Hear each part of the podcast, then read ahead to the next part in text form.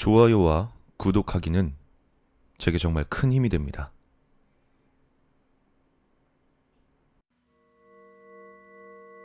과거 호텔에서 근무하던 시절 101호실에서는 뭔가 나온다는 이야기를 선배에게 들었었다. 당시엔 구경으로 운영되고 있었기에 딱히 영업에 큰 신경을 쓰지 않았던 터였다. 그랬기에 그 방은 평소 야근 담당자를 위한 수면실로 사용되고 있었다. 그래도 성수기가 오면 손님을 받지 않을 수도 없는 만큼 1년에 몇 번쯤은 손님이 묵게 된다. 하지만 언제나 저녁이 되기도 전에 방을 바꿔달라고 요청하거나 다른 방이 없으면 아예 방을 빼버리곤 했다. 돌아가면서 그 방에서 뭔가 나왔단 이야기를 하거나 겁에 질려 도망치는 손님도 있었었다. 그러는 사이 수면실을 이용하던 직원들 사이에서 건강이 나빠지는 일이 일어나기 시작했다. 야근이 있는 데다 체크인부터 체크아웃까지 긴 시간 긴장해야만 하니 몸이 나빠지기 쉬운 환경이긴 하겠지만 아무리 그래도 내 눈앞에서 쓰러져 죽은 동료만 두 명이었다. 각각 뇌경색과 심근경색이었다. 40대인데 말기암으로 세상을 떠난 이도 있었고 사고사의 원인은 듣지 못했지만 갑작스레 세상을 떠난 이도 있었다. 그러는 사이 호텔의 민영화 전환이 결정되었고 직원들도 일단 호텔을 떠나게 되었다. 그 뒤 호텔은 벽지도 새로 갈고 욕실도 전체적으로 교체하는 등 반년가량의 보수 공사에 들어갔다. 방에 있는 짐들을 드러내고 조립형 침대는 해체한다. 그러던 와중 101호실 침대 판 뒤에서 부적 같은 게 나왔다고 했다.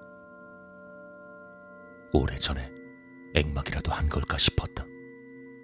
딱히 효과는 없었던 듯 했지만 일단 부적은 떼어낸 뒤 사무실에 두었다.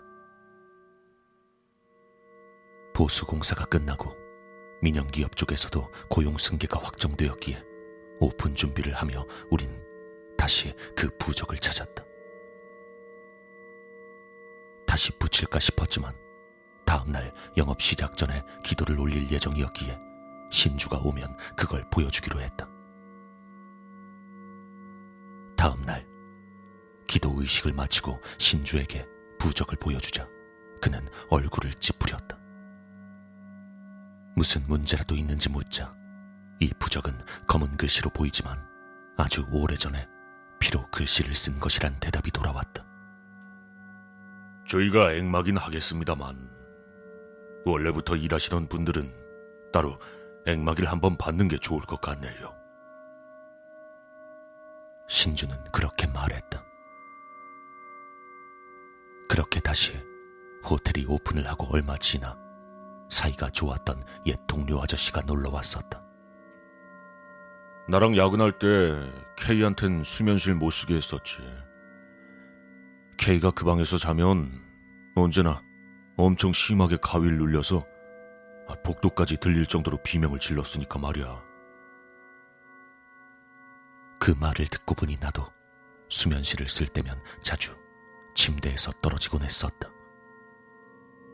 그것도 침대 옆이 아니라 발이 향하는 쪽으로. 마치 누군가 발목을 잡아 끌기라도 한 것처럼. 민영화를 한 뒤로는 기도의 효과라도 본 것인지 방에 묵었던 손님이 도망치거나 하는 일은 없었다. 하지만 오픈을 하고 1년도 되지 않아 심근경색으로 직원 한 명이 죽었고 정신 이상이 와서 두 명이 그만두었다. 나도 피할 수 없었는지 심근경색이 일어나 일을 그만두었고 그 후 눈의 시력이 거의 없어지고 말았다.